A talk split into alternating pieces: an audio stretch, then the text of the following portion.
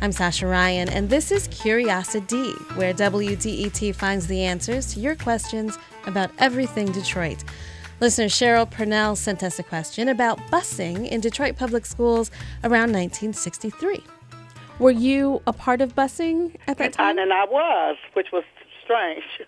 so, what school were you going to? Okay, I was going to Dawson Elementary School. We lived off of Chicago Boulevard, and the school for that district was actually Ruth Ruff Elementary. Wolf Ruff? Ruth. Ruth, I think it's R U T H Ruff. R U F F. Ruth Ruff. Purnell says she was bused to Dawson for a few years, from about six years old until she was around 12. And yes, it was a kind of experiment, but Ruth Ruff and Dawson weren't the only or the biggest subjects. Joyce Baugh is a political science professor at Central Michigan University.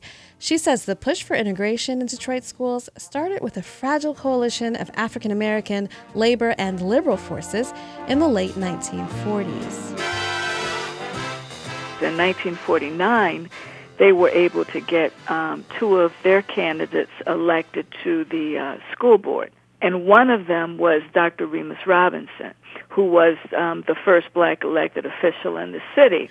Over the next decade, the district made some progress in increasing black teachers and support staff. But the, the school board still really was dragging its feet, I guess, on the issue of segregation, especially on gerrymandering the attendance boundaries. Attendance boundaries. The district drew lines around black and white neighborhoods and used those boundaries to create the feeder patterns students would follow from elementary school to middle school to high school. When the demographics of a neighborhood changed, the attendance boundaries changed as well, so schools and neighborhoods stayed segregated. Meanwhile, baby boomers were bursting out of the existing schools in the city. Overcrowding provided an opportunity for the district to make some progress on integration. And this is the October 1960 plan. So they announced that they would bus these uh, 300 black students from overcrowded black schools in the Central District.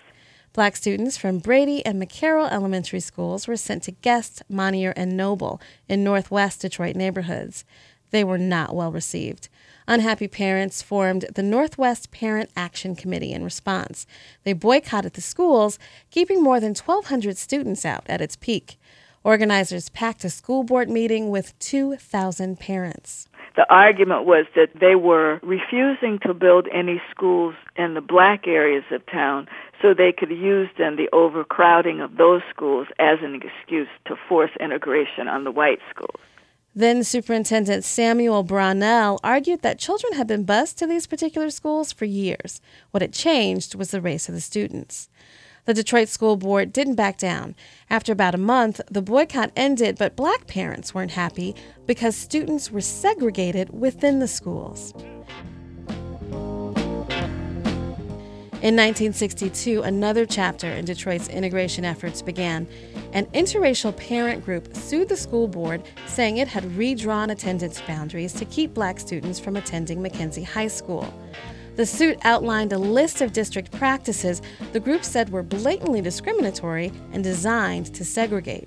The parents dropped the suit in 1964 after a new pro integration school board was elected.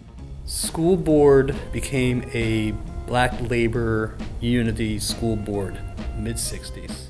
That's Dan Golodner. He's the archivist for the American Federation of Teachers at Wayne State University's Walter Reuther Library.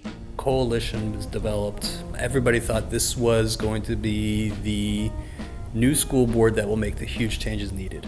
The board ran on a platform of building schools, creating equitable programs, and solving integration when for the first time white children were a minority in Detroit schools. The board did present a proposal to integrate 11 of the city's 22 high schools, but not until the spring of 1970. The Michigan legislature voted to repeal the plan, and then Governor Milliken signed that repeal. The NAACP sued the governor, the state, and the school district in a case that showed how housing discrimination and school segregation were aligned. A federal court ruled in 1971 that in order to end school segregation, an integration plan would have to include five counties. As white people continued to leave the city, it would have to include the suburbs.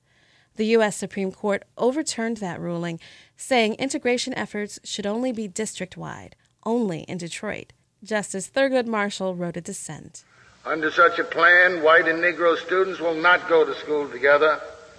Instead, Negro children will continue to attend all Negro schools. The very evil that Brown was aimed at will not be cured, but will be perpetuated. Milliken v. Bradley, as the case is known, established that school districts could not have explicit policies that segregate students, but that when segregation was a result of where people chose to live, the district could not be held responsible. The Supreme Court rejected arguments that housing discrimination kept African American families from choosing where they lived. This ruling would shape busing efforts across the country. So, did that answer your question? Oh, that was very informative. The street in which we lived in was predominantly a white neighborhood. I think all of the children were bused, but they went to the junior high in their area, and we went to the junior high that was in our area. And I always have wondered why we just didn't go to the same school that they were going to. For more information about busing efforts in the early 1960s, visit wdet.org slash curious. There you can let us know what you're curious about in Detroit or the region.